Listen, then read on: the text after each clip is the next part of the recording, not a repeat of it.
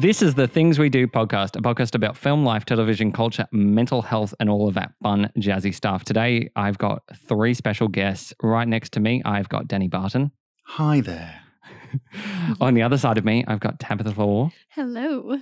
And in the UK, I've got my friend Sarah Kolb. Hi. So this year has been a bit of a blur. Last year was a bit of a blur. Does it feel to everyone here that it actually was 2020, 2021, or does it feel like it was all just we're about to go into 2021? What like Danny, I'll start with you. What's your overall thoughts on that? First, I'll start great. Yeah, uh, off to a great start. Um, look, I don't even really know how to answer that question because in some veins I get confused as to when I try. I'm like, oh, remember earlier in the year? And I'm like, oh no, that was last year. Mm. Oh no, that was this year. I, I I have kind of felt like it's a bit like my memory is muddled, but at the same time, I'm like the years are going incredibly fast. Yeah. What about you, Tammy? Um, look, it's all a bit of a blur for me. Um, it's just been one big blur. I still kind of feel like we're we're waiting for that new year of that 2021. You know, Mhm. like because Yeah. we, I think. Like when I first heard of Corona and we all were affected at the beginning, I was like, all right, 2021 is going to be our year, everyone. And then we're at the end and I'm like, oh, maybe, maybe not that. I don't know. yeah, and now we have another variant, so 2022 probably isn't going to be our year either. No. No. And and Probably the next five years. We'll just Yeah, cross them off the calendars. What about you, Sarah? What's what's this last two years felt like for you? Oh, I feel like we should put brackets on the corona years. Do you know what I mean? Like there's 2019 and then all of the years where we cannot go about normal life because of COVID, they should be bracket years. And then we can Mm. continue with 2020 again after this is all over. Because that's how I feel. I feel like it's all one big timeline. They don't feel like two separate years. Do you remember the Mayan calendar? Yes. Like when it stopped at 2012 and everyone thought that was going to be the last year. I feel like the Mayan calendar was slightly wrong and eight years off. Like it should have absolutely happened now Mm. because I'd be all for that. You know, we're currently we are what is it? A- AD as in being after Christ. There Yes. should be a new calendar that is after coronavirus. yeah, well, so AC. AC. that just sounds like an air conditioning unit. Like, um, I I do think like the way it's affected different countries is is incredible, but it's it is it is across the world. Like it's interesting because it's not an isolated thing. It's a worldwide pandemic. Mm. Yet the reaction is everyone acts like it only ever happened to them now Mm. it is this weird thing where we're like, when we were together at the start of it, We're all like, oh, okay, this is a this is like a world thing. Like it's not just happening in China; it's happening all over the place. And then suddenly, you know, the Delta variant came along, and then in Australia, we suddenly came out of it, um, sort of on the other side when everyone got like vaccinated, and suddenly we're in this stage where it's like it's never going to happen again. And still, people, I think, even with this new variant, still people are going to pretend like it doesn't happen or Mm. they're going to be forced against their will to do stuff again. I think it depends on what state you live in as well, because Yeah. like my family are all in Queensland, and most of them believe that. Like my brother is an anti-vaxxer and believes COVID doesn't exist. He lives in Hervey Bay. He's like, Mm. this is a joke. Like there, there is no such thing as COVID. Like, Mm. show me, show me the evidence. Mm. Like, um, Have you? Where have you been? Have you seen the the signs, the check-in alerts going off? And it's like, hmm do you it, because like with Sarah, do you have many family relatives that do believe that it, it, isn't real? No, none, none. Uh, th- thankfully, because I don't know how I would deal with that. Yeah. Um, No, thank goodness everyone in my family, regardless, um, which, because I mean, my parents are divorced and I'd say are kind of far on their political belief spectrum Mm. from each other. No, no matter what side, liberal or conservative or whatever anyone is on, they're all, you know, they've all been vaccinated and they're all fine. uh, Thank Mhm. goodness. yeah, I can't. I can't say that my family are like that. My dad is not vaccinated. He believes it's a. Mm. Uh, he, yeah, he believes that's the government trying to control us, as, does- Oh. as does my brother and most of my mother's family. Yeah. But my mum My mum got vaccinated because I basically told her that I would not visit her if she doesn't get vaccinated. Yeah. Wow. Um, Mhm. But then today, with this whole new what what, what is it The called? Omicron. Yeah, it's it's the dumbest Oh, I don't name. even know this yet. Yeah, Isn't it there's an- through the Greek alphabet yeah, or it's something? it's. I think It's like it is. after Oh, yeah. Delta or Um, something. Yeah, so Mhm. it's Omicron. Uh, you know, I was expecting like a beta variant, but you know, obviously. anyway, with today with this new variant, my mom, I was talking to my mom on the phone. Oh, now obviously the country Australia has just started to open up. The borders have Yeah, opened again. just International borders have opened Gosh. again. Um, all of this stuff is is happening, and my Mm. mum goes to me, "Well, you know, this new variant has come out, and I just think it's very convenient for the government that now there's a new variant and."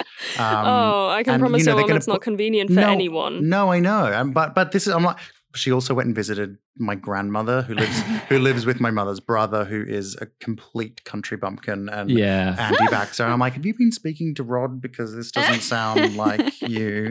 She's like, no, this is my beliefs. I'm like, okay. Yeah.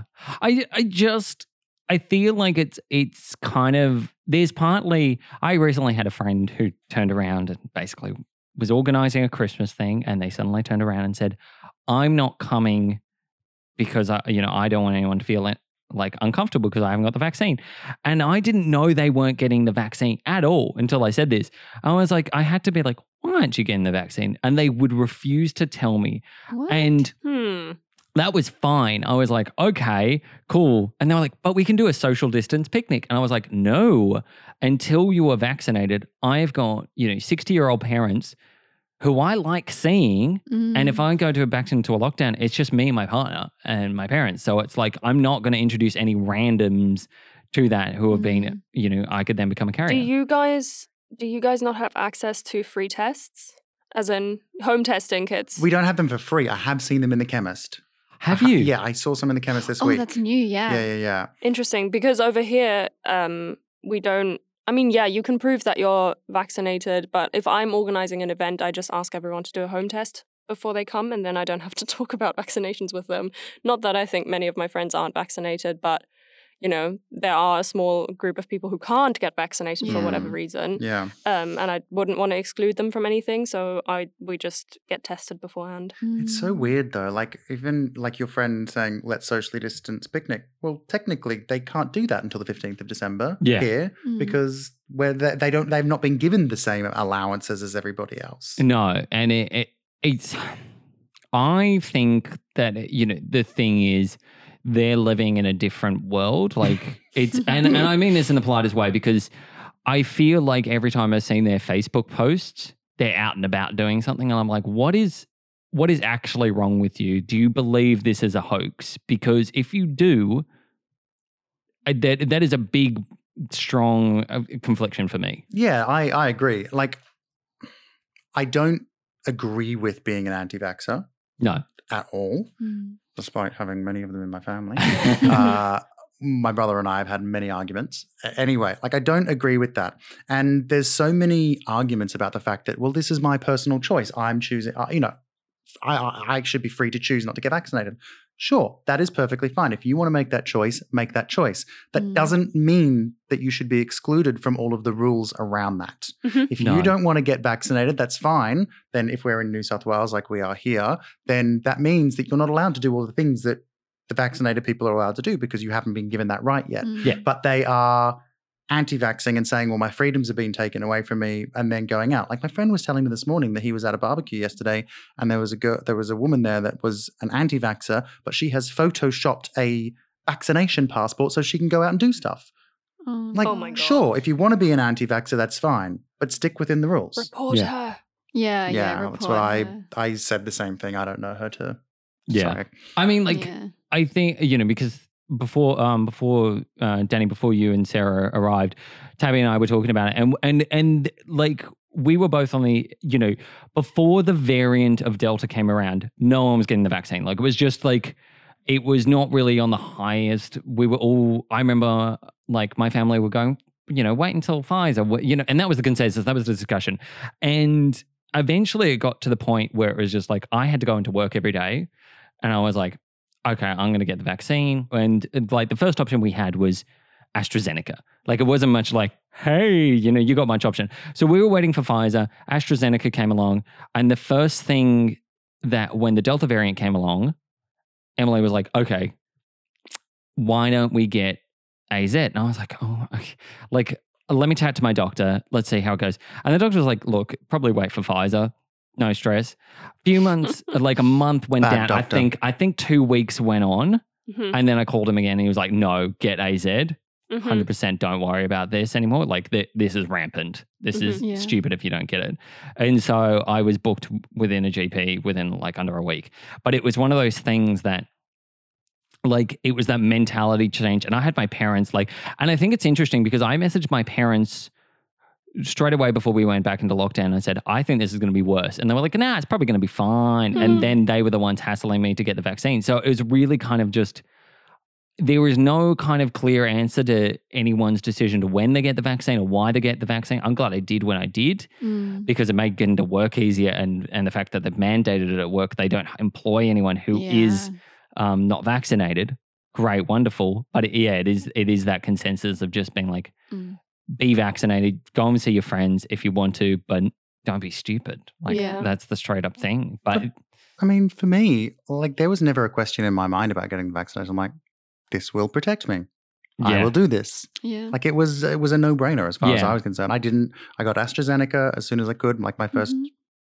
dose was May. Well, I was just telling Marty before that I was not going to get vaccinated, not because I'm an anti-vaxxer, no way, like, you know, but I just felt like, I don't know, just, I was a bit worried about how the government was like, if you're under a certain age, don't get AZ.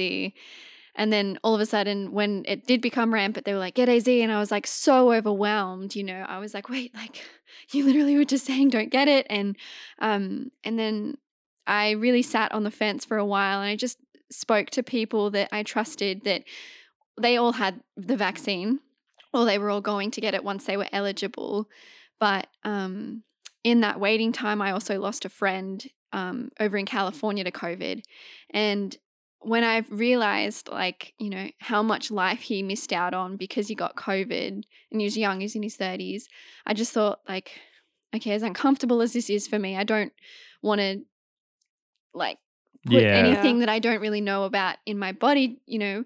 Um, I was very uncomfortable, but then I just felt peaceful about it. I was like, well, okay, like I'm just gonna give this a go. I'll get my first um first Pfizer, got that done, and then I was I got my second Pfizer, and I was so nervous about getting sick, but I didn't get sick, so I was very yeah, very grateful. But um, it it took me a little while to warm up to the idea, especially because I had some other really strong opinions of, do not get it, like you are being, um, like controlled by the government, Manipulated. manipulated, like don't do it. Mm, And I was like, okay, and that, and I was letting their fear Mhm. control me. And so it's kind of fu- fu- uh, ironic because their f- fear tactics were stopping mm. me from like being a little bit more um, Yeah. Yeah. free and I was able to keep my job as well and I'm able to keep working. So it, it was definitely a good thing. I think it's totally fine to be careful, you know? Um, and I think it's only natural that if something comes out onto the medical market so quickly, we're not we're not used to things being approved so quickly and then AstraZeneca was a little bit of a risk just because of all the side effects that it had. So I think uh, you know, it's only natural that you'd be a little apprehensive of what it would do to you Mm, um, it's really interesting to me that you guys had the choice of going in for AstraZeneca because over over here and in Germany as well, everything went by a list. Basically, you know, they kind of sorted everyone by priority. Um, Oh, we And had that too. Yeah. yeah, but there wasn't any. If you want AstraZeneca, you can go get it. Oh, I see. mm. Sorry. Mm, we we didn't really we we didn't technically have a, a choice. I don't think No, in the really. beginning In the because it, beginning, it was we it was AstraZeneca only, and we weren't getting Pfizer into the country for quite a while. Ah, um, but right. also and we wouldn't be getting much of it either. They were saying they were like, we're only going to buy a certain amount of doses. Exactly. But the and and we had the um immunocompromised and or aged population Mm. were going first, etc. But then um the government I guess found out about the side effects from AstraZeneca, Mhm. Mm, which was then, then very heavily publicized. Mhm. mm, So, but five, but but but but the people that were eligible eligible or in, affected by the AstraZeneca side effects potentially were not really up for vaccination for quite a while anyway Mm. because we Mhm. didn't reach the that age bracket. Yep. It wasn't until the Delta variant came out that the gov- government was like, actually, if you can get it, go and get it. Mm. Yeah. But then, Right. it, so it was a go and get it if you can get if you can, but the damage was already done with the bad publicity about the um about the AstraZeneca. So people had the choice in that they could wait for Pfizer to come, but it Yeah. wasn't a you can have AstraZeneca or you can have Pfizer, whatever, whichever is your preference. I know that one of the things that I was really concerned for, because like, you know, like I was just gushing over Marty, you know, talking about having kids earlier. Mhm. Uh, like I want to have kids. And I started hearing that, you know, you can't have kids once you've got vaccinated, like it plays with your uh, fertility. Oh gosh. And I had to do my own research about that. And the research Mm. outcome was actually the Australian government won't pass anything if it plays around with fertility. There's also no history of any vaccine ever interfering with fertility. That's that's just not how vaccines work. oh, I didn't know that. No, that's Yeah, just no, not that's how so they work. that's it. That's just one of one of the one one of those conspiracy theory things. That's an anti-vaxxer tactic. We Yeah. now obviously live in a world where the internet and every, exists, and people go to Dr. Google, and unfortunately, Google. Well, obviously, um, algorithms work in such a way Yeah. that it Mm. re- that that it will push in front of you what you have previously searched. So the algorithms reinforce your bias against or for something anyway. Yeah. Or what you talk about, they listen. Exactly. So yeah. we we live in a society where everyone is like, well, I can just Google this and do my do my own Own research. Yeah. Rather than actually going and speaking to a doctor and saying, "Hey, you know my medical history. yeah. What is your advice?" And that's Yeah. what my mum did. She's like, "I've done my own research." I'm like, "What's your fucking research?" Sorry, can I swear? Oh, yeah, absolutely. I'm like, "What's your fucking true. You have a research?" You- PhD She's like, "Oh well, I saw it on YouTube." She's like, "I Yeah. saw it on No, YouTube." Yeah, well, not- that- YouTube put not that in front of you. No, I know, but but that is what that is how people think I know. and and I know that from because I have so many friends in the UK as well, the messaging both in the UK and here from our government has been so confusing and um, contradictive to each other Mm. that people have just been confused about what they should and shouldn't do. I mean, the UK government has been complete shit this entire time. I mean, Oh, I feel like we shouldn't laugh at that because it's so sad. Like, I d- but but I mean, like It's- also, it's funny in a tragic yeah, kind yeah, of way. Yeah. I if mean- you don't laugh about it, you cry about it. Yeah. right? yeah, Exactly. But I mean, it, it, it just it just goes to show also that it's not you know like you know what was it when all uh, the country leaders you know were in a room together and it's like you got Biden, you got like um, Boris Johnson, and you got Scott Morrison, and it's just like what the bumpkins all together, three stooges, yeah. and it really does. It feels a lot like that because Mm. like yeah, Boris Johnson and Scott Morrison are the biggest, biggest idiots who have ever run countries. oh well, back then it was fucking Trump as well, not Yeah, I know. Biden. So Yeah, that's true. It was Trump. So it was like, uh, you, you know, you just watch these dumbass grown men and you just go, what the fuck are you doing? Like, why have you collectively ruined the world? Um, but yeah, they seem fine with it, and they seem, you know. But also, you got to laugh at the fact that you know there, there's great videos like them forgetting their lines, or you know Scott Morrison saying China instead of like other shit, and it's just like, and then Boris Johnson completely forgetting what he was reading, and then talking about Peppa Pig. I think the see the thing is Boris Johnson and a lot of other politicians belong to such an elite group where whatever rules they give to the general public or don't give to the general public, whatever happens to the general public doesn't apply to them in any way because they'll Mm. just pay for private healthcare and a private jet and whatever Mm. it is, you know, they just get their own stuff. They're completely like taking themselves out of the normal the, just the way that society works. And so what's happened in the UK is that the government has stopped caring. They've stopped assuming Mm. any responsibility about COVID whatsoever since July this year. So, what, five months ago?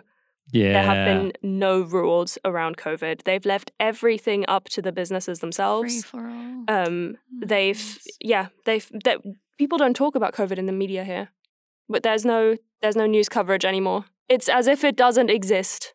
It's so surreal. But there are a lot of channels that you you know I have to look specifically into UK news to find stuff about COVID. But even eh, there's a journalist I know um, that works um, at my work, and he lives in the UK, and he even says like half the time it's really hard to get some people to talk about it because they just Yeah. Mm. ever since they got the vaccine and stuff, uh, or, or just even before then, it was just like people are just so reluctant.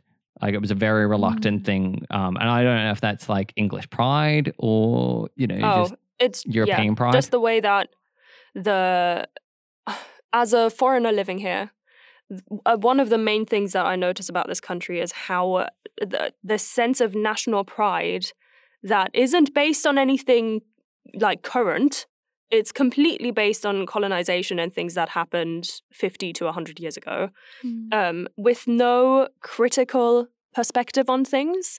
They've just been told their country was so great that they keep longing for the good old days Yeah. that they don't realize ever existed in that way because they weren't really all good old days.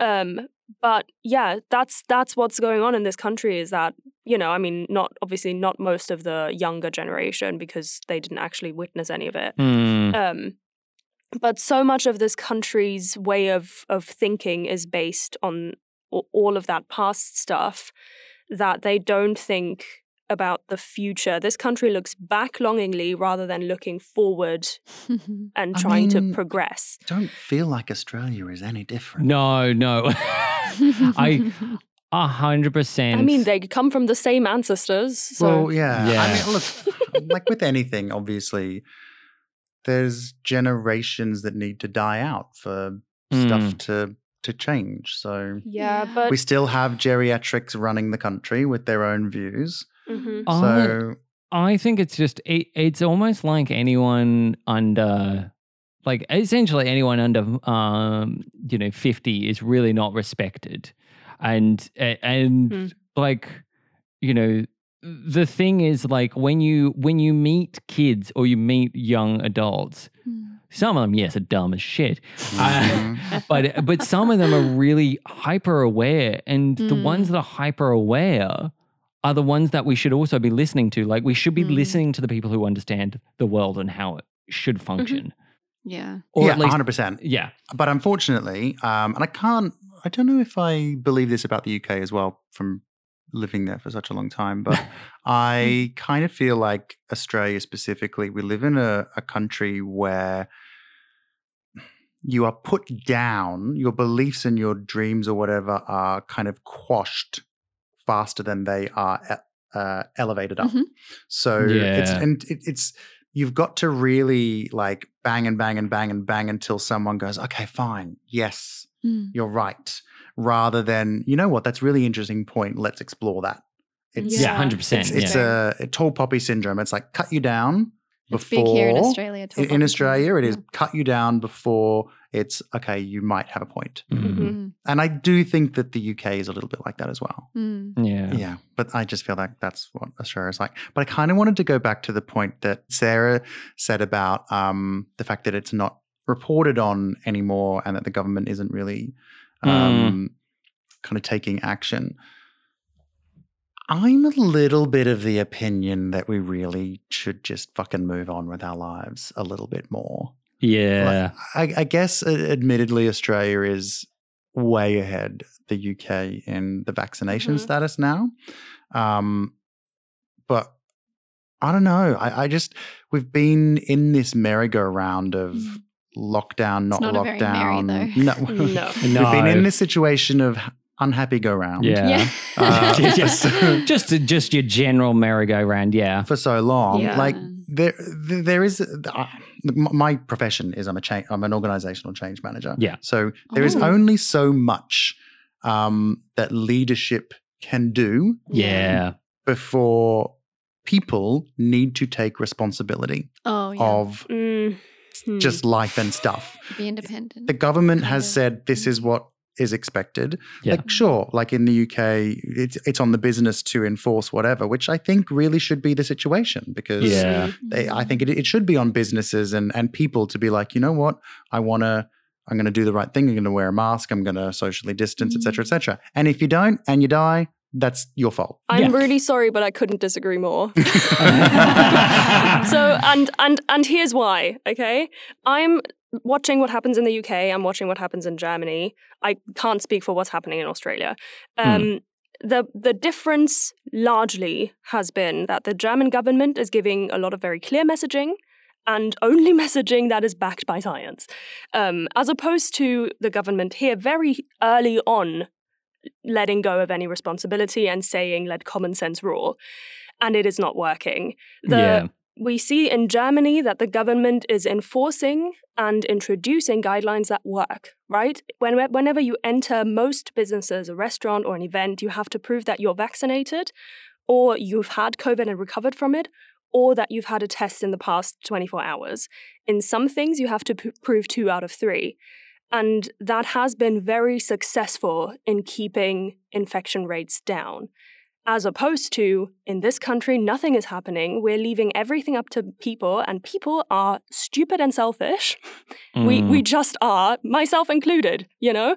Some mo- some more than others but we all as a species are selfish and stupid. And so people have just been going on about their day as though covid doesn't exist. And what we're seeing in this country is that since june infection rates have been 40,000 people a day of getting COVID. If you go on the World Health Organization website where you can see all the, you know, Mm. facts. and it's not being reported. And it just, it's driving me nuts because it's so easy. In Germany, it's so easy. You have access to vaccines, you have access to a pass that shows that you've, you've recovered from COVID, and you have access to cheap tests. They had access Yeah. for, to free tests for a really long time. They've stopped doing free tests now that vaccines are so wildly available. Um, but you can still get tests for like five quid. It's not a huge Mm. expense. Um, and it's it's so easy, and that's what drives me crazy is that it is so easy to just live by those rules, and it's not just Germany. Austria does it as well, for example. Um, that keep numbers down really effectively, and that really help in making everybody be safe. You don't even like if you're if you don't want to get vaccinated, you don't have to. You just have to take a test. It takes ten minutes. You know, yeah. Sure. it's really No. not it's really not a big thing and people act as though we are asking them to change their whole lives you know wear a mask and get a test it's not a huge deal and also i'm sorry i'm almost done the reason that i disagree the the reason that i disagree with let them die is that it doesn't just affect them if you have covid and you don't get tested and you carry it around you are spreading it and there are people who can't get vaccinated because they have cancer or whatever it is, you know, really severe asthma, what, whatever, for whatever reason, they can't get vaccinated. And those people are putting those people at risk out because they're selfish and stupid. you I know?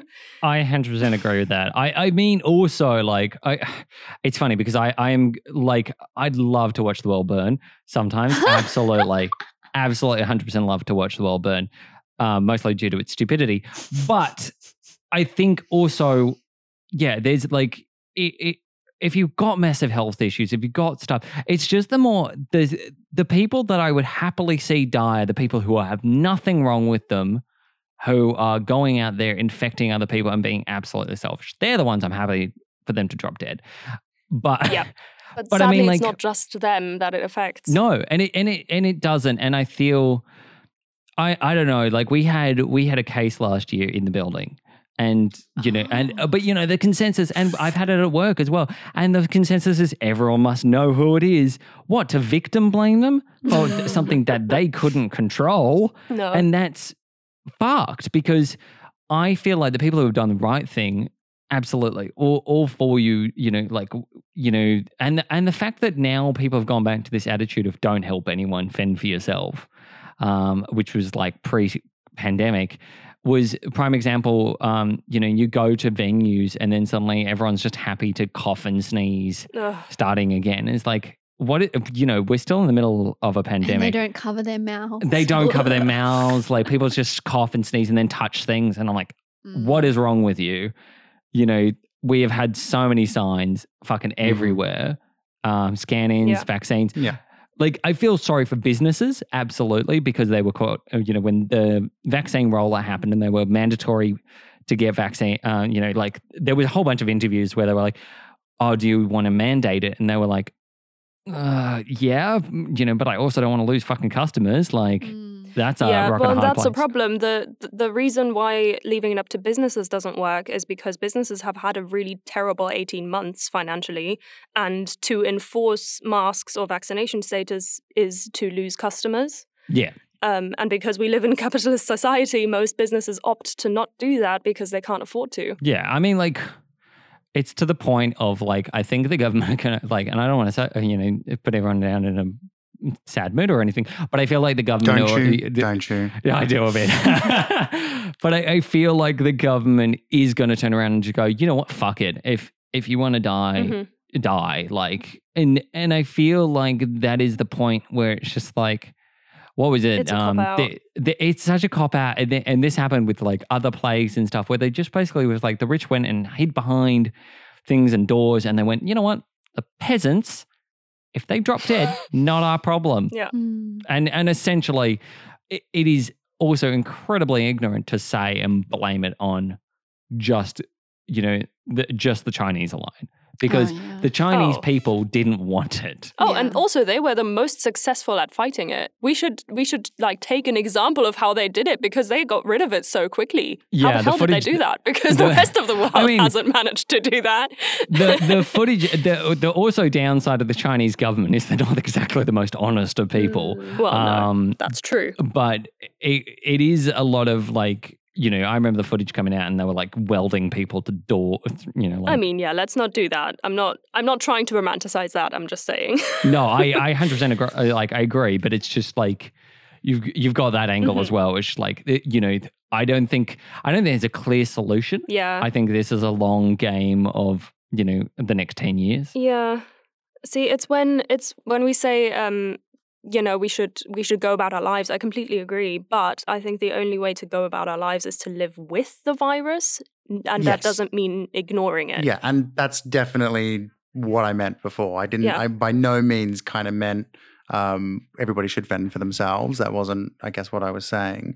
But like, No, a- sorry, maybe I'm touchy because that's what's happening. Look, we've we've Australia is now. I think what we're eighty five percent. No, I thought it was ninety the other day, or is like is it 80 For eighty? vaccination rates, I think it's up to 95.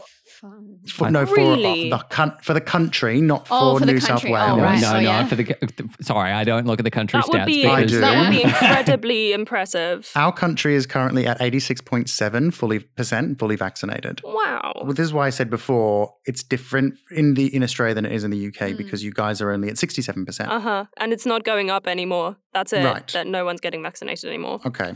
Well, our government obviously dealt with it in a, in a, in a very different way. Um, the states that are not as vaccinated as like New South Wales and Melbourne, etc., haven't really felt the effects of COVID. They haven't No. been locked down. They haven't they haven't had any of that type of stuff. Mm. So what I kind of meant before of we about I'll speak for Australia only is we Yeah. need to get to a point where we we learn to live with COVID. I don't you know it's it is reported on if you want to see it. You like I follow the New South Wales Health Mm. um, on Twitter and Instagram, so I see the stats every day, and I see things. Um, I see different posts about you know what the what the statistics are. But our country is now almost at ninety percent fully vaccinated. Mm. This new variant has come out, and immediately the government goes right. Everybody has to isolate when they come in Mm. on flights again. So the knee jerk reactions from our country at this point, every single time something happens, is what really fucking frustrates me yeah, because Mhm. we are Yeah. now nearly 90% vaccinated. We have to learn, like, the country has suffered financially from not, not having tourism, from not having international Mhm. students, from not having all of this stuff. And if we're going to continue every time there is potentially a new variant, every time there is a new Mm. outbreak, to go, oh, we've had five people have COVID in Sydney, that's Yeah. it, we're, we're locking down Mm. again. Like, we can't. We, We we, can- we, we- yeah, can't live in this constant state. No, we can't. We we we can't. and and I feel like it's the government's complete responsibility to go. Okay, well, we need to make a full. You know, we need to make a long term plan. But, th- this is just it. They did.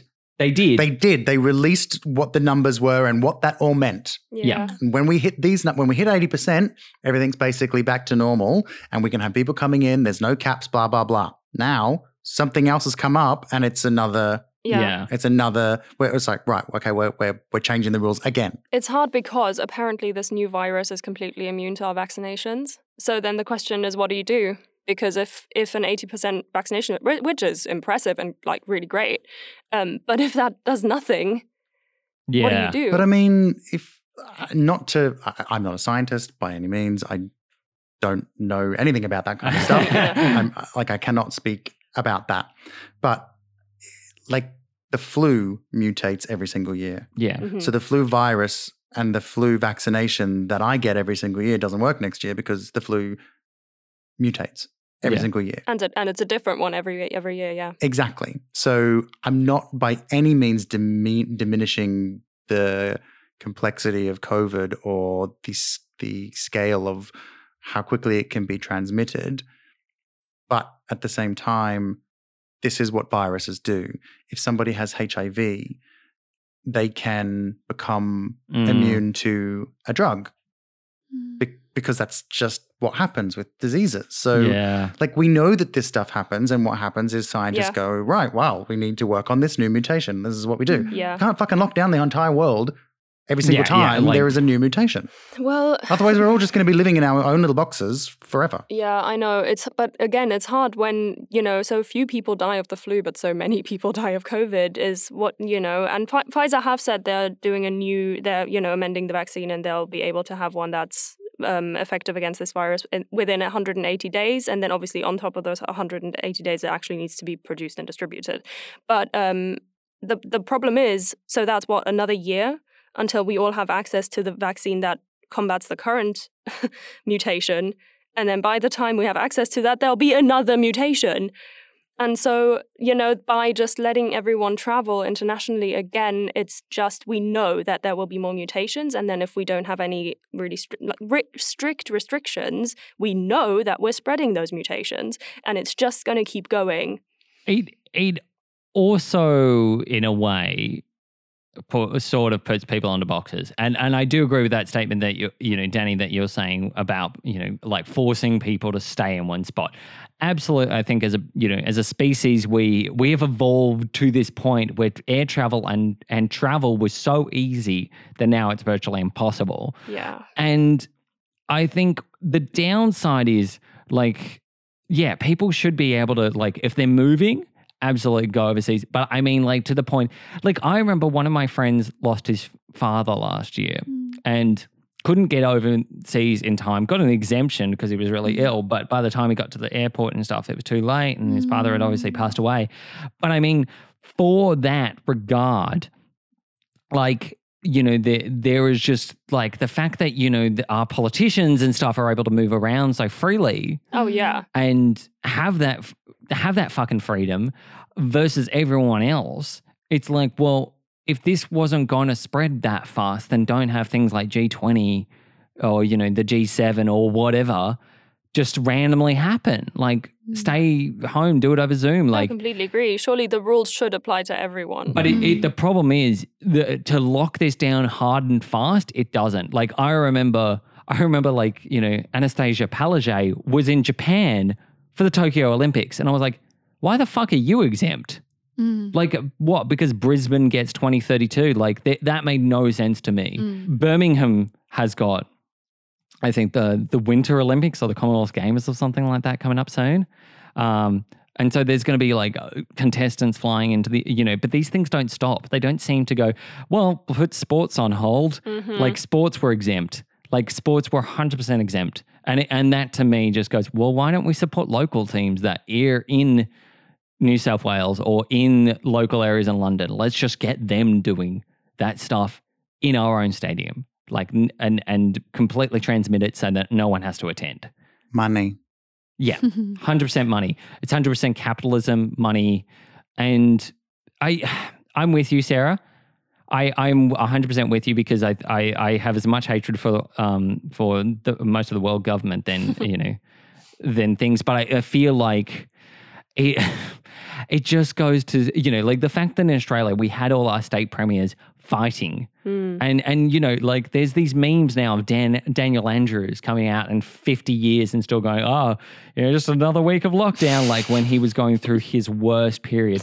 And hilarious it is is for him the stress going through his head every day was would have been nightmarish Mm. and you know like Melbourne's been hit the hardest in Australia but yeah the funny thing is, it has been hit the hardest in Australia, but they were so lax on the laws, on their rules when they were not in lockdown. yes So, like, they were dancing and partying in clubs the entire time. Yeah If they 100%. weren't locked down, then they were allowed to go and dance in a club. They, and they went out the day of freedom. Everyone went out 7 a.m. to have a beer. Yeah. I was like, I don't know. I'm just reaching. I mean, just like everybody else. Oh, I'm did just, you guys have Freedom Day too? uh, we we only in Mel- what was our Freedom Day? We got picnics. oh my Yeah. Everyone was allowed to do picnics for Freedom Day, um, and even then, I'm uh, like, I'm with you, Danny. I'm over it. I'm just so coveted out. Yeah, Mm. I think We it's but all- everybody we is, all right? are. Everybody is. I, yeah, we all are. but yeah, but this is. I think that's what it. It's just. I'd rather if it if it has to be that way, I'd rather be locked down for a year and then be rid of it.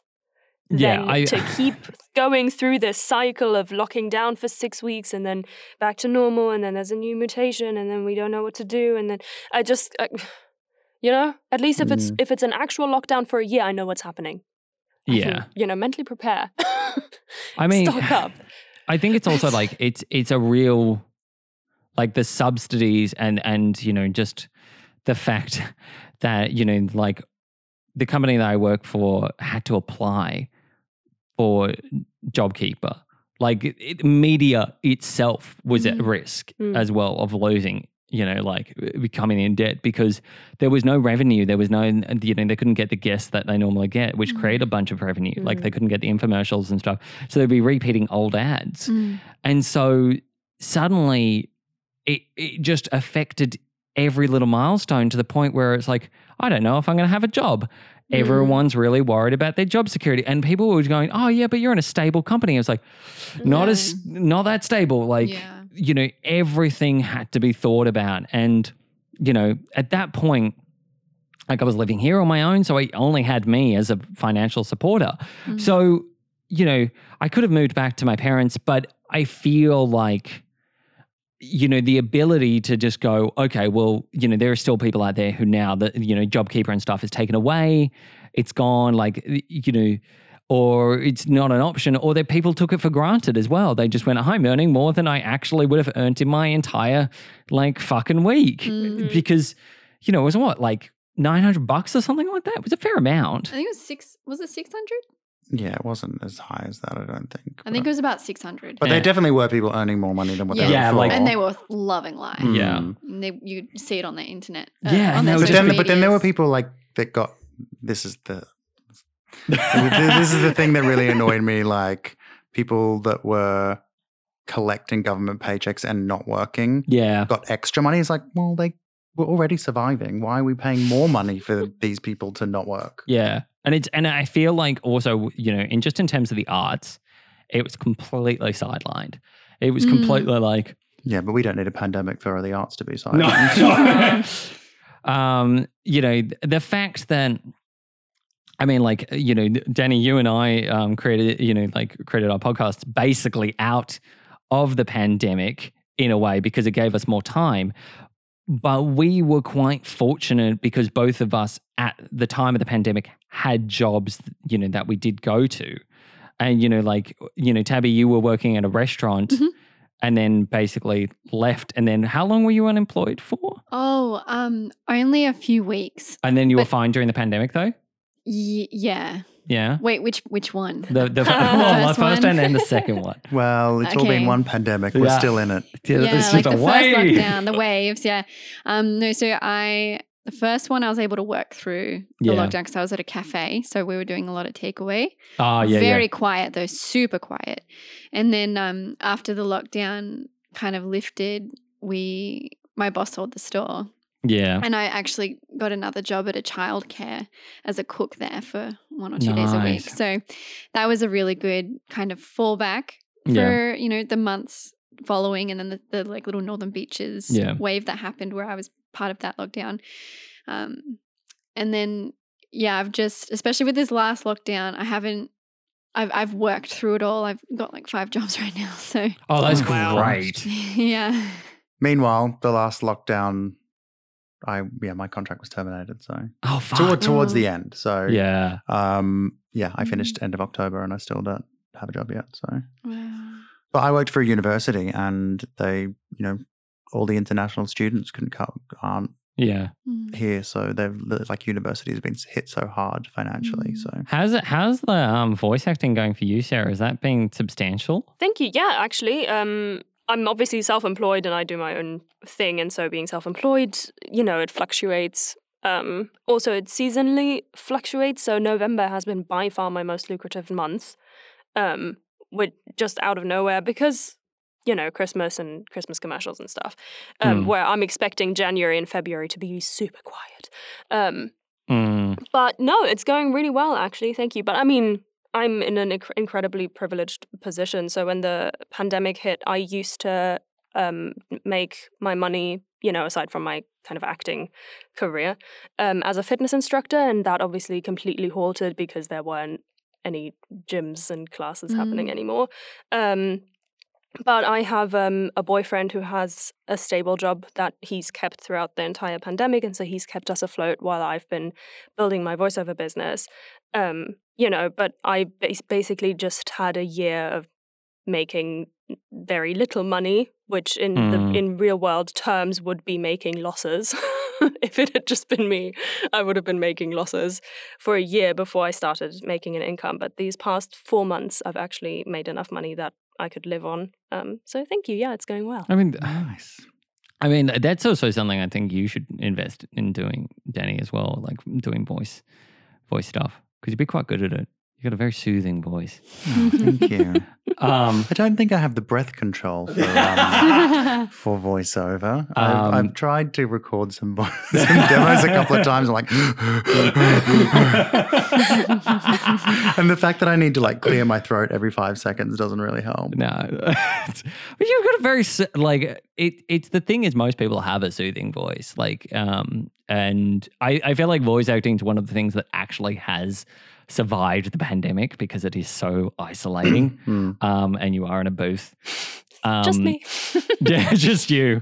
And I mean, like, in in terms of that, also, I think what you, you know, like Danny, um, Sarah, um, you don't know, but like Danny's been doing this podcast called Actors Making It um, for the last year, and and I feel like that's also really shined a light on things that were problematic about the industry as a whole Mhm. and how capitalist views on the industry were because i feel like you know you you've interviewed like various different people from various different backgrounds which is a huge huge steep and like um that's like amazing but i, I mean also like it really eye opens people to the whole fact that making it in general is a is a facade Mhm. Mhm. um, and I also noticed, like from you know you being on the podcast last time to being here now, the way you talk about things is ve- very different. to- Like, has that also kind of made you- you know like jaded you by meeting so many people, or has it inspired you in a different way to kind of like reflect on how different people have approached different things? Um, I think given that most of what the podcast or the the goal of the podcast is to kind of give give actors a sense of comfort that they're not the only people experiencing the rejection and the Mm. waiting around and the Mm. not and the mental health um, issues that come with acting. So I think while I knew that, I think by speaking to people Mhm. that that other people would consider very successful, Yeah, to hear their stories about what they go through has been humbling and has made me, I guess, be a little bit more realistic Mm. about Yeah. the kind of situation.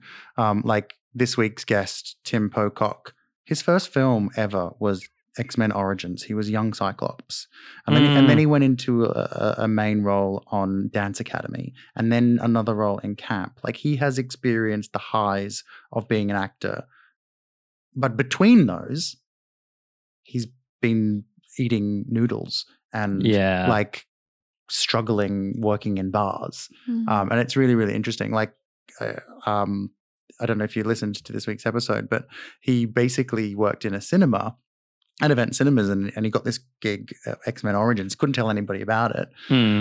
then came back after finishing came back to the cinema to just continue working and earning a living and he had to like put all the posters up for the film and he was on the poster Um, but here he was working in the cinema still Wow. needing to earn money putting a With it- poster up it's like oh you know how i went well, yeah this this is the thing that i did Yeah, that's a, that, that was the thing. I worked in a theater for three years, and most of them were working actors. Like they were, you know, bar staff, Mm. they were baristas, you know, and that's the thing. That's what the life I knew was. Mm. So, you know, like I'm all for people who can make that their full time job. Like, Yeah. you know, amazing. I'd love to suddenly be a creative 100% of the time. Mm. But I guess it was also drilled into me as a kid, you know, that by my mother, of all people, just to be like, have a secondary or have a main job that is continuously financing you. Because the idea to step into the freelance world, Mm. you know, especially with the pandemic as well,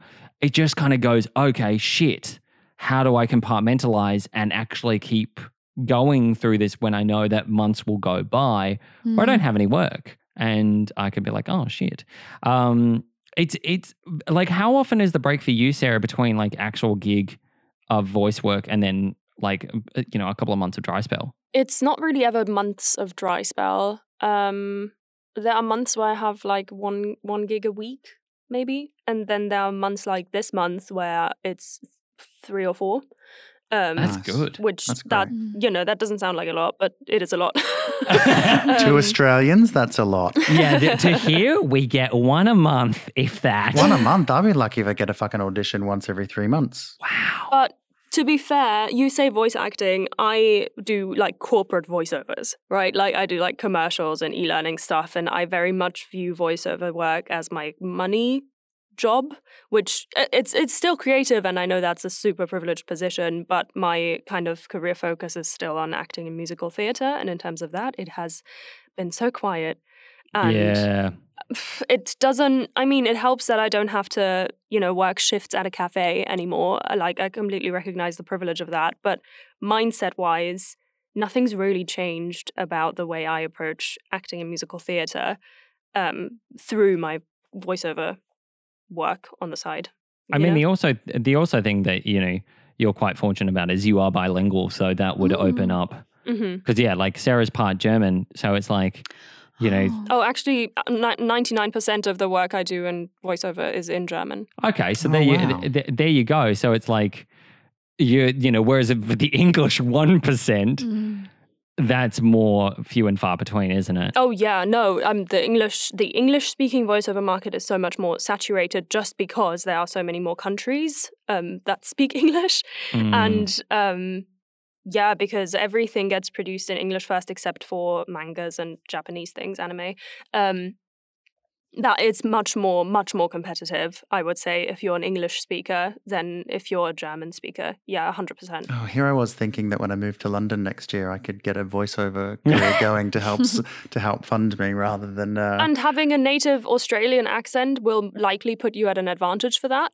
Abs- absolutely. Um, as opposed to kind of people who are, you know, RP or a British regional accent, that could be a huge Yeah. advantage. the minute I'm living there, I will sound very British. Oh, really? You're Yeah. gonna, it just happens. Yeah, because I've been listening to Sarah so long, I can feel The the, the, the, the. British, the British start to seep in now. I think that, I think the thing I love about your voice, Sarah, is it doesn't quite sound British, but it also doesn't quite sound German. Oh, I just assumed you were British. Yeah, I, I thought she was British. Nah, too. she's German. So it's- I'm sorry. Um, give them You some fluent British German, people can tell Sarah. the difference. like, give them some fluent. give us give us a sentence in German, and they'll be surprised. Oh, ähm, hallo, mein Name ist Sarah und ich finde es schön, hier bei euch am Podcast dabei zu sein. There you go. That's like I've I think the thing that I've heard enough of Sarah is like German voiceover to be like, oh, shit. Uh, so I'm used to it. But I mean, like, it's also interesting because I feel like, you know, with the three of us, you know, because we do have Australian accents and we do have that cultured Australian accent. So it's like you go overseas and it sort of sounds a bit more probably British or posh or at Mm. least uh, you know RP than you know if you like, g'day mate how you going kind of Mm. thing and then everyone's like oh well that's right Yeah. A lot of people just assume I'm British and I've lived in Australia for a long time. Yeah. Go British. but, but uh, you know people are like people all the time think I'm British as well like it's just really? yeah 100 percent I've been, I've been That's surprising. You're lying. Who thinks that? People do, and it's really kind of fucking. It's it's so funny because one of my best friends at work is is British, and every time I, um he's like f- f- probably f- like the Cockney end of London, Mhm. like um North London, Essex. and he just whenever I speak to him, I'm just like he's like, "Hey, governor, how you going?" And I was just like, "Fuck." Do people actually say governor? no, no, No. I do to him. Right, no, it's okay. like a in reality, no one ever does. Hmm. So I've been told like um so I, I did live in the UK for eight years Mm. and nobody ever thought I was Australian. Like I lived in Manchester, I and everybody from Manchester thought that I was from down south. Uh, Really? yeah. Interesting. Yeah. Um I mean, yeah, you all do sound Australian to me, but it is a very clear Australian. You know, like it's Mm. very, very well spoken and quite neutral. And I can see what Danny means by, you know, when you live in a place for a little while, you start adapting. Yeah. Um, I can see that. I have an I have an Australian friend who's from Adelaide, and he sounds British. oh yeah, Adelaide, South Australia have very posh accents. they do. Although they, it's funny because they haven't got a great city. It's very like small and tiny. Mm. Um, but yeah, I wa- I was told. So I'm bas- I'm moving to London in October next year, and I have been told that the that Australians don't do particularly well. Really That if you don't have a strong British accent, it's difficult to to do well. interesting.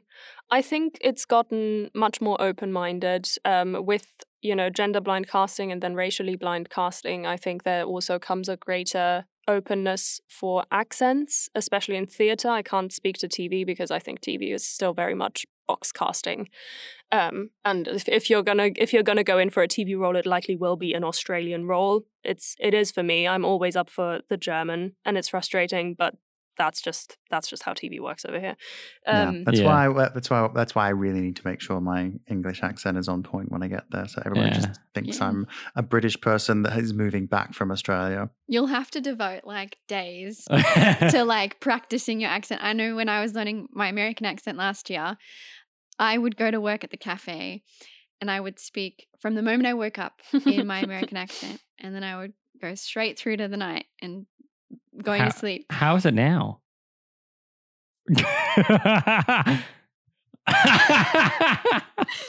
I mean, oh, I, there's so many different ways. Like I, I have like I play around with the southern a lot, and I accidentally, you know, I don't know, like I haven't practiced much at all, yeah. and um, and you can tell in this performance right now.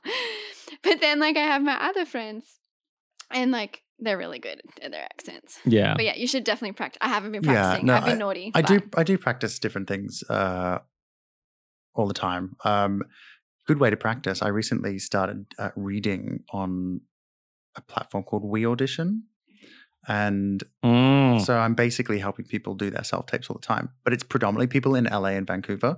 So I'm effectively going into an American accent every day to read Mm. for people, and it's gotten a lot easier to just kind of like slip into the accent, which is Yeah. nice. That's cool. I think the main piece of advice I'd give you is yeah, practice your accents so you can sound as British as possible, but also lean into keeping your Australian accent alive because it no matter what you do, it will likely be something you will be called in for.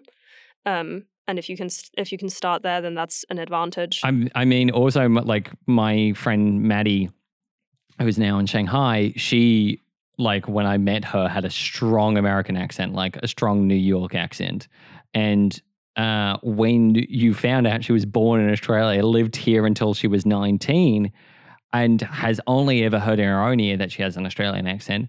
She finally listened to her first episode of the podcast and she just wrote a message to me and said, "Fuck me, I sound American." I was like, "You've never realized this, but it's it's so true. Like you you do lose that sense. Like, and now she's mostly cast because she's worked on Disney Cruise Lines for years. Mm. So, and because they drill it into you, they have to have the Disney voice and the Disney Yeah. accent. She sounds like a Disney princess now. It's just automatic. I mean, there's worse ways to sound.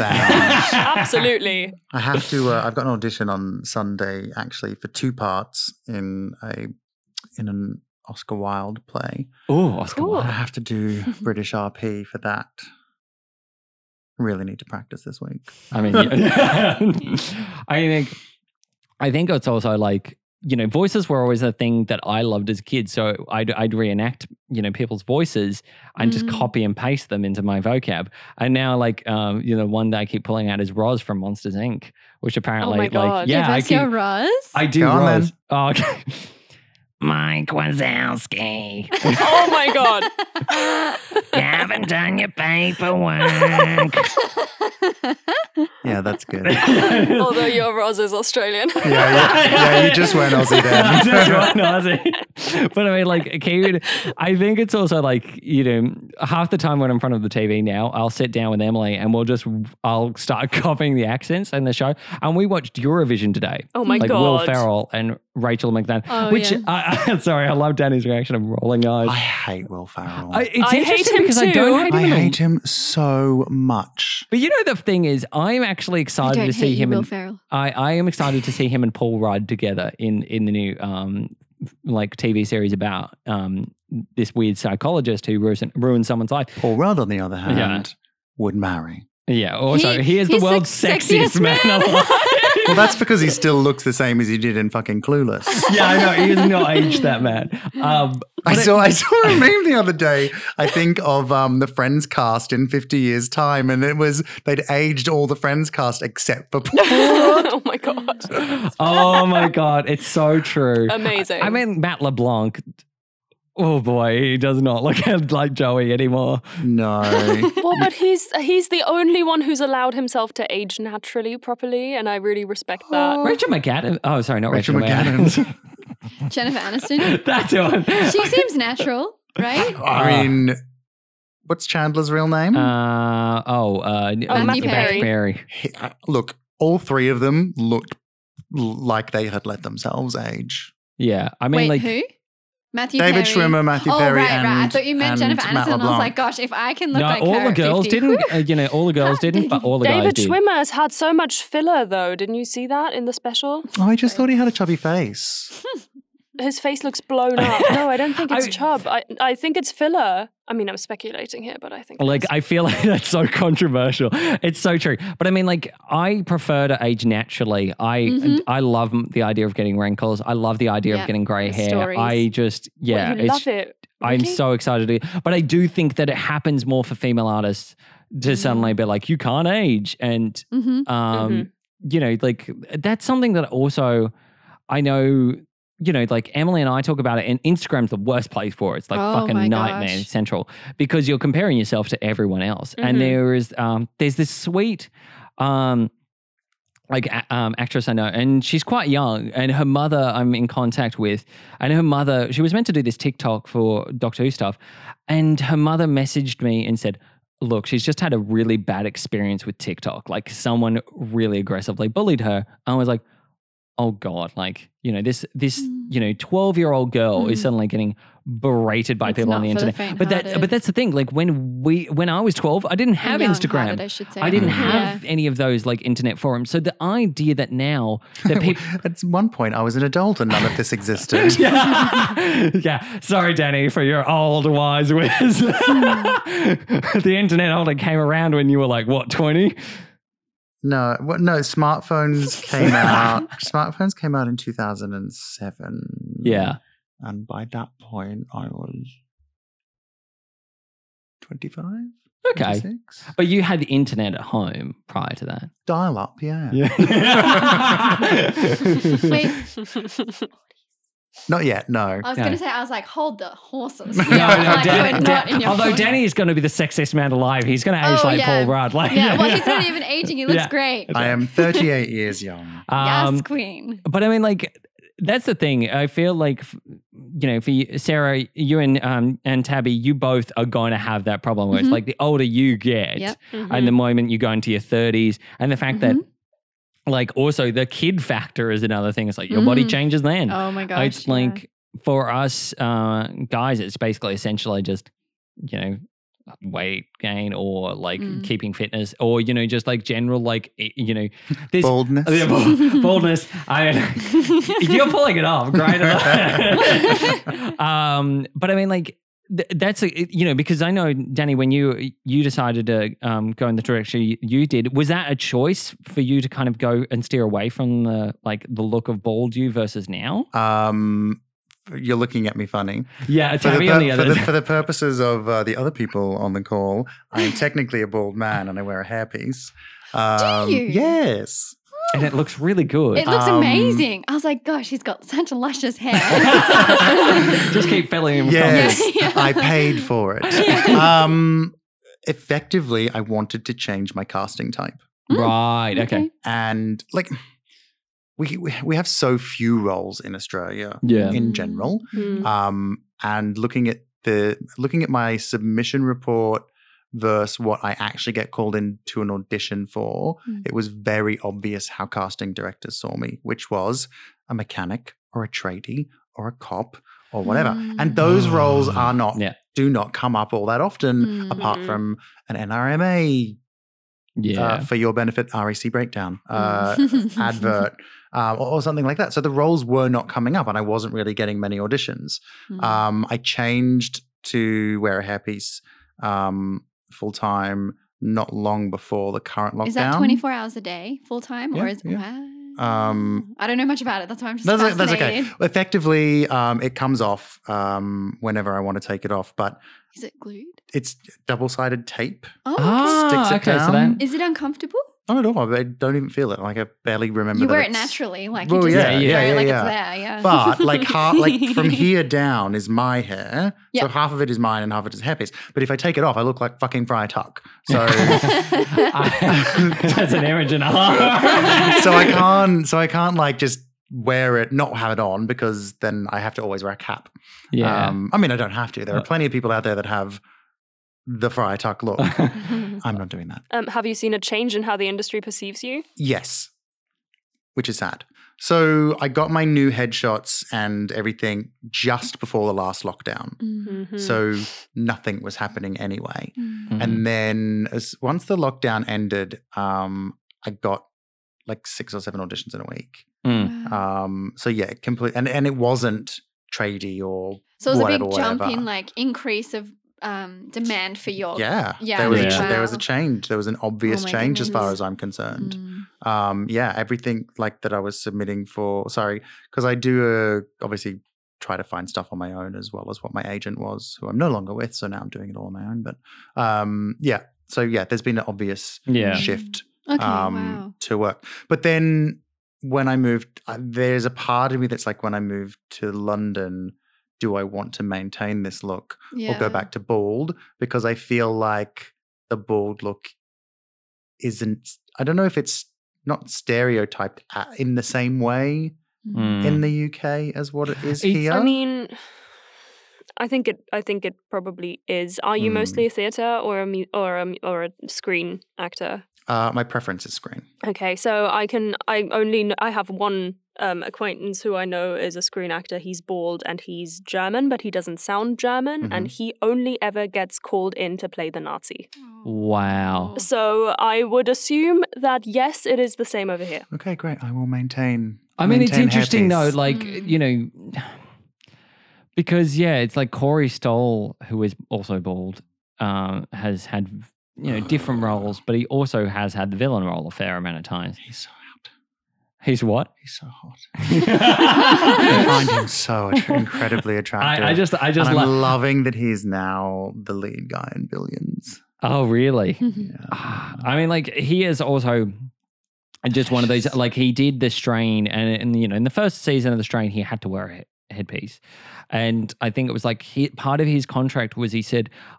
I've this has got to disappear at some points because I want to, people to see me naturally Mhm. bald, and it finally did happen. I think in the second series, but it was like a, a contract between him and Guillermo del Toro to say that was going to happen. Mhm. And like, you know, I believe that, you know, when you're at a certain level of power, you can do that. Mm. But also the fact that he just wouldn't let up and he was like, I know that people are bald and, you know, and like it's such an, um, you know, made it a comfortable thing for everyone else. But yeah, I don't like the idea that everyone's a fucking villain who's bald. Like, it's like, That's- Yeah. yeah, uh, It's- it's it's annoying, but it, I mean, kind of is what it is. But Mm. because people don't, ha- unfortunately, people don't have that much vision. no. but the funny, th- but the funny thing is, right? People could casting directors could see me and go, you know what, we like his face. We can see he's a good actor.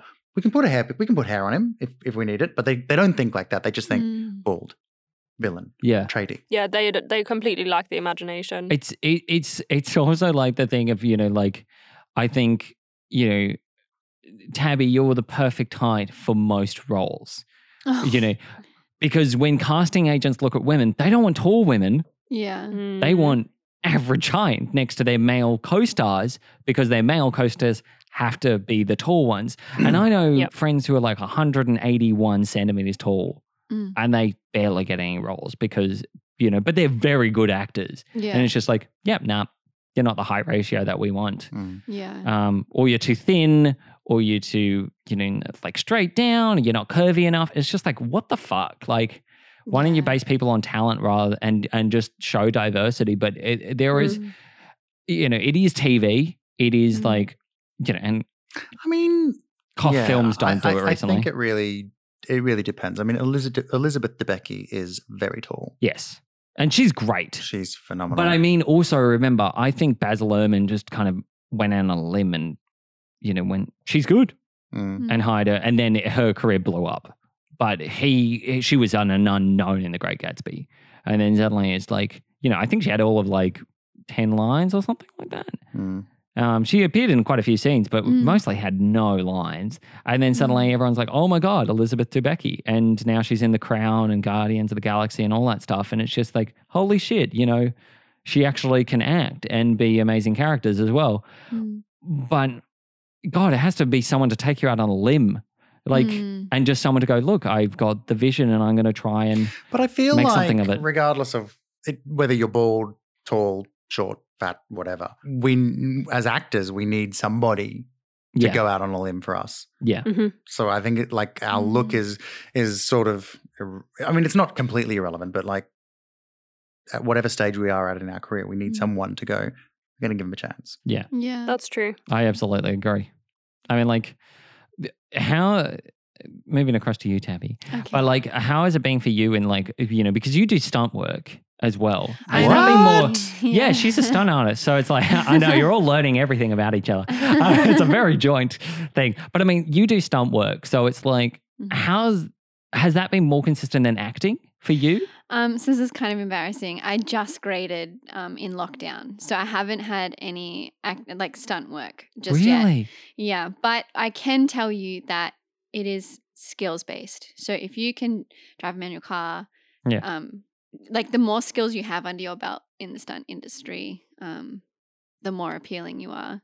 Um, Mm, which is great. Like I've spent a lot of time this year. You know, I just started manual driving, literally, so I can get work on set just to drive manual cars, if that's what they need. mm, Um, I've started roller roller skating and um, horse riding. Like I've picked up my horse riding a lot more and mm. tried to be more appealing.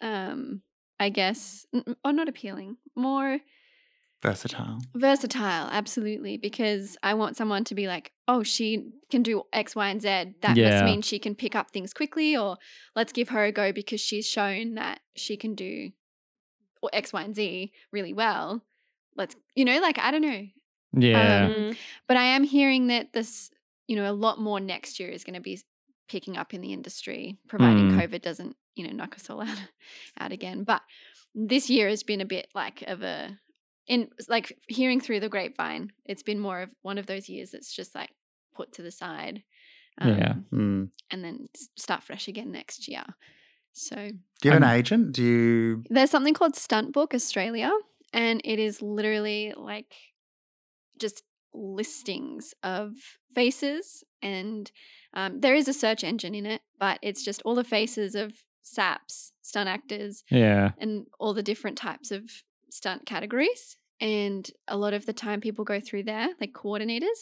And if they don't go through Stuntbook, they end up networking. So it's really important, just like any industry, to network. Mhm. Yeah. Um, So, yeah. I feel like it, it- you know it, it goes back to that you know full circle kind of thing at the beginning. We were talking about like this year being a blur, hmm and you know I remember sort of saying it's like you know um, that at some point I'd I'd quit TV and suddenly just go okay well you know producing is going to be a full time thing and and getting into the creative um, creative world and like pushing myself straight into it. But now that the pandemic just keeps waxing and waning, I'm just like, it's probably better if I just kind of because I know I can't if I go freelance, it it is easy, but it's also annoying because they Mm. might not hire me, Mm, you know, and that is an option that you've also got to realistically take. So th- Yeah. that uh, that is something I keep very highly aware of. Mhm. But you know, who the fuck honestly knows with with Mm. in terms of where everything is going, and I just think if if if I told myself. Like even if I told myself at the end of 20, um, 2019 what I'd be doing now, I would I would still kind of go, oh, I don't I don't know. And you know, and now I'm almost there's part of me that goes, I feel like I've done so much in the last 10 years. But there's also like last two years I've just felt like I've done, you know, fuck all. like it's it's very I know. I also find that the social media aspect and like it's been very hard to, you know, feel off social media like I've not accomplished anything. yeah. And then you get onto social media and there's girls over in Bali or people announcing all of these wonderful things. And I was really grateful that I got my grading this year. That's highlight of my year. I've had a pretty crappy year, to be honest. Yeah. But um, highlight of my year was my grading Mm. and all that that took for me. But like the the pressures of seeing what social media I'm not sure if you guys have found this as artists, but seeing what other people have got um I mean, I Mm. know it's a highlight reel, I guess, but it's been hard to be like, well, like, I mean, I love, like, I love seeing people's achievements. I'm not a sort like a sour Sally or anything Yeah, like yeah, yeah. that. I'm very much like, what are they doing to to get themselves to that point? Like, who do they Mm-hmm. know? Like, what are they Mhm. learning? Who are they connecting with? Mm. Um, so I don't know. I've just found it really hard in a way, like just not feeling a bit stuck, maybe. I can empathize with that. I mean, I definitely see friends of mine that are from an acting perspective who Mm. seem to be working all the fucking time. And I'm like, what are you doing? Mm. Mm. But they're in they're in different positions to me. They're not necessarily they've not necessarily been working longer. But one of my girlfriends is she's doing so well for herself, but she's married. She has a husband that has a full time job that Mm. means that she doesn't have to have a job. She Mm. she acts. That's all Mhm. she does. That she networks and she gets work and she does stuff constantly Mm. because she has someone that can pay her rent for her. Yeah. And another person I know, he's just I don't know, he is just a ridiculously attractive guy and he just seems to be working all the time. Yeah. But I I can't afford to do that. I live Yeah. alone in Sydney. have a Mm, dog. expensive. Oh, I.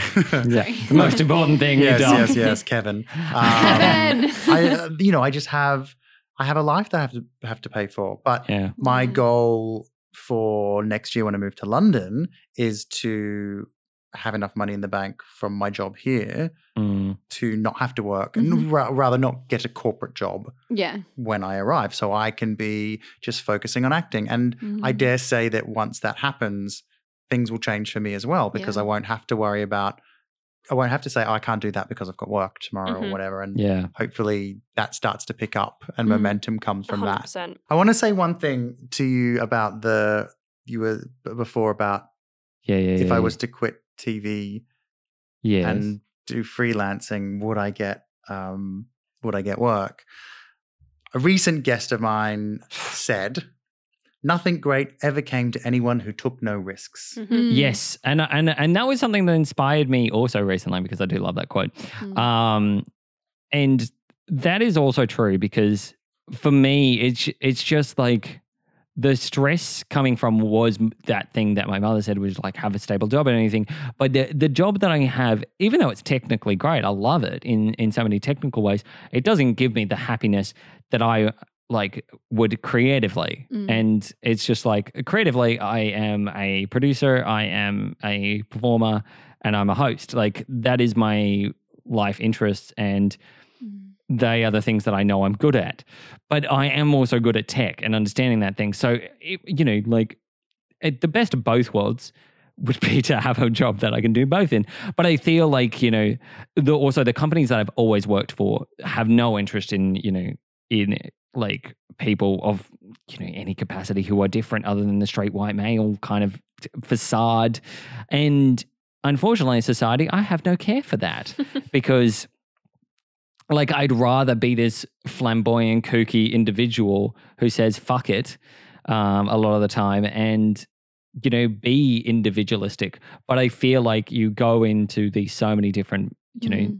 you know, places where they are run from people who are like sixty years old, and all the exec boards are white, and it's suddenly you go, uh huh, the diversity is very limited, like, Mm. and and that is also a bit like you know, uh, I wish it kind of partially changed. But uh, in in short answer to your question, yes, I would. I would. I th- nothing is stopping me except my own fear. So realistically, it comes down to just the fear factor of just taking that giant first leap. But nothing come. Uh, nothing. earned- Um. What was it? Nothing ventured, nothing gained. Yeah, that's it. Nothing earned, nothing gained. I mean, that's a, that is true as well. Like it's a good fact. Um, but yeah, I want to also steer us now um, because we're about to wrap up. But uh, one thing that I do want to say is, what are we all looking forward to going into this new year? What are- what is something that we are all striving for? And I'll go. I'll go first to you, Sarah. okay. Um. Well, one of the upsides of ignoring COVID is that the theatre industry is getting back on its feet. Um, and this year, it's been quite frustrating as someone who isn't established because obviously everyone has everyone is available and i'm sure this is the same in australia. Um, so that if they're putting on shows they've either been cast before covid ever happened or they're being cast new but because everyone's available they go to the big names first. Mm, um, so I'm really hoping um, that next year brings a lot more opportunity mm, again. Um, you know, more auditions, um, more chances to be seen. I don't even want to aim for booking a job, but it's been really slim in terms of even auditions. Um, throughout this year, particularly in 2020, there seemed to be more commercials and stuff, even, but this year it's been really, really thin. Um, so that I'm I'm looking forward to more creative opportunities and opportunities to get in the room. mm. Yeah. Mm. What about you, Danny? Mm, I feel like my answer's going to be very long. Mm. So the first thing that I'm looking forward to is moving to London. Mhm. Um, my flights are booked. Business with Qatar, 10th of October next year. Oh, Cannot wait. Be nice. Be nice. Um, uh, was I didn't pay for that. It's Qantas points. But Still, amazing. Are you taking your dog? Yes, he will be coming with me, but he will not be coming on that flight. Heaven. Kevin's Um, getting a trip. Mm. I think so. That, that, that's the main thing that I'm really looking forward to, and and Yeah. the, and the reason for that is I never really wanted to move back from the UK in the first place. yeah. Um, the GFC happened. I lost my job. I had a mortgage. I had all that kind of responsibility, and it was just out of necessity that I kind of moved back. Actually, it wasn't even. It wasn't a plan. I came back for a holiday and I stayed. Um, and I think ever since I have been living in a land of a limbo.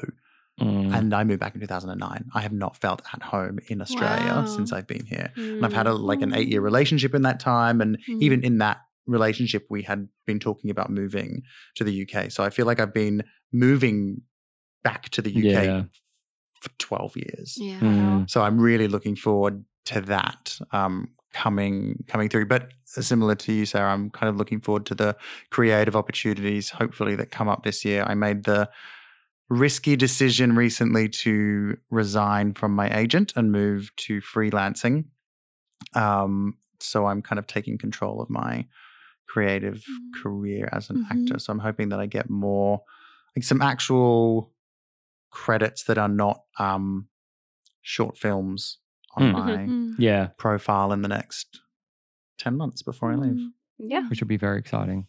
Yeah. What about you, Tabby? Me, well, I think as a freshly graded stunt woman, I'd like to go and get some work um, with that. And I would really love to be able to, um, yeah, put more effort into acting and and experience a bit more amongst acting. I feel like the last year for me has been a year of kind of undoing who I thought I was and I'm Mm. kind of in the I'm completely undone at the moment. Like, and now it's time to build back up and with what I've learned. Um, so I feel like I have a lot more understanding um, to be able to draw upon in different roles. And I, um, I don't know what a jinx is. My I don't know, but just recently I've felt like I've got a bit of like the writing bug. Like I'd, I'd like to try and write a short film, maybe a film. Mm. Um, but then people that I've spoken to about the idea, they're like, you should turn that into a series, like TV series, you know? Um, and so I'd love to just create, and I tell my acting, like I'm an acting teacher, and I tell my kids, you know, there's a lot more to acting than just acting. You know, you could be a screenwriter. Like there was an, a kid the other day in a class that I was looking after. And I said, I couldn't, I noticed that he was very particular, would call anybody out on anything. And I was like, and, and in, a, in a good way, like he was a very lovely kid. And I said, you know, you should have a look at maybe being a producer and a director. Like I feel like you've got a really keen eye to Mm. to grab hold of a situation and point direction and understanding to, for people towards it. And he he was like, I've I've never never thought about that. And I mean, he's only in year seven at school, but I was like, I loved being able to share that encouragement with him. Um, Mhm. to Yeah. kind of open his eyes a bit. And then I've got like five and six year olds that I'm also like, you know, like I have a a an, a ten year old that's written me two little scenes in the last three months and they've Mm. been incredible scenes you know they've been around like christmas and halloween but the fact that she's made sure she's factored in beautiful um, elements of incorporating everybody in the class and then also having a plot twist and you know she she sits there and she writes in her lead pencil and gets her mum to type it up for her on the computer and send it to me like I've loved being able to see the kids explore that. And I also now feel like I'm seeing them explore it. I'm like, oh, I should explore it too. Because yes, I went from being an actress to doing stunts too. But now I'm like, I should venture onto other avenues too and make, I guess it's like with stunts, the more skill sets you have, the more flexible and uh, Yeah. the abilities of opportunities hopefully come this way. I, I'm sure. don't. I mean, like, it, it, I, I feel like it will. And I feel like, you know, what, what would be my like uh, step into next year would be probably to just, you know, like I'm about to move in with Emily. We're, we're about to like do the big, like living together. And I mean, that, that's exciting, but it's also kind of like we're both just like, okay, cool. So once we live together, we've also got to make sure because you know we we want to we want to do stuff with our careers and change um, in our career trajectories. And I think that you know the the, the good thing about our, our our relationship is we've always done things together, but it, it is also like you know just facing the brave new world because Mm. obviously like we kind of know in the back of our heads probably that our parents aren't going to love our decisions because they come from different generations and like my mother will probably be like oh why'd you quit your good paying job and stuff like this and i just got to you know as i said to you danny just get past that because it's like at the end of the day it's my life it's not theirs Well, yeah. yeah and Um, you're going to be the one in 40 years, like living Yeah, with God, the yeah. Consequence I- of your and I ju- decisions. and I just like I look at my dad, who's a you know a freelance photographer, and I'm just like, there's my prime model of like you Yeah. married someone who was a freelancer, so Yeah. this is this life isn't new to you. Like you just got to accept that this is the life we want to do, and it's not kind of. Parents just want the best for their kids. I know, but sometimes they can get fucked Yes. in, a, in the nicest way, Tabby. if I was to tell my mom that, woohoo, no way. My mum wouldn't dream of telling me what to do. Like, Yeah. I tell her what to do. yeah, I'm actually pretty grateful. Like my mom, you know, is like the main instigator in in making sure that I Mm. make choices that that you know will be ones that I'm happy with, and Yeah. she's very much supportive of any choice that I have, and I've been super grateful. So thanks, mom. And Oh. I will want to say though, um, now that we're wrapping up, thank you all for coming back and joining me. Oh. It's been an absolute pleasure hearing everyone's opinions. Thank and, you. Thanks for having me. and like, It's been lovely to chat to you guys too. You know. It's- yeah, it's and been I nice. like you know it, it's interesting because you know like everyone's recorded like their episode at a different point of the year, and Mhm. coming back and having this like introspect um, introspective like view on things. It's just really it's nice, but it's also bewildering. Like Mm. how, where we've all kind of like gone, oh yeah, that was a year. Yeah. Yeah. Mm. Um, but no, I feel like this year just wa- kind of yeah, completely flew past. Mhm. yeah, I know. Like I was in lockdown and what felt like forever, but then I was out of lockdown. That was the end of the year. I'm like, what? Yeah. Yeah. It was. Felt like it was the beginning of the year when I went into lockdown. What the hell? Mm. yeah. Um, And we're still in fucking winter. I know. yeah. Si- uh, by the way, Sarah, if you think Sydney is warm, it is cold as fuck. And very Uh, wet. Very, Very wet and very rainy, and we Mhm. don't know what's happening with the weather at the moment. It's just La the monsoon. um, but thank you everyone for joining me. Thank you, Danny. Thank you, Tabby, and thank you, Sarah. Oh, thank you. Um, you can also find their links in the bio. I will send them out. Um, go and check out Danny's podcast. Go and check out um, Sarah's voice acting website, and go and check out Tabby when she's in stunt stuff.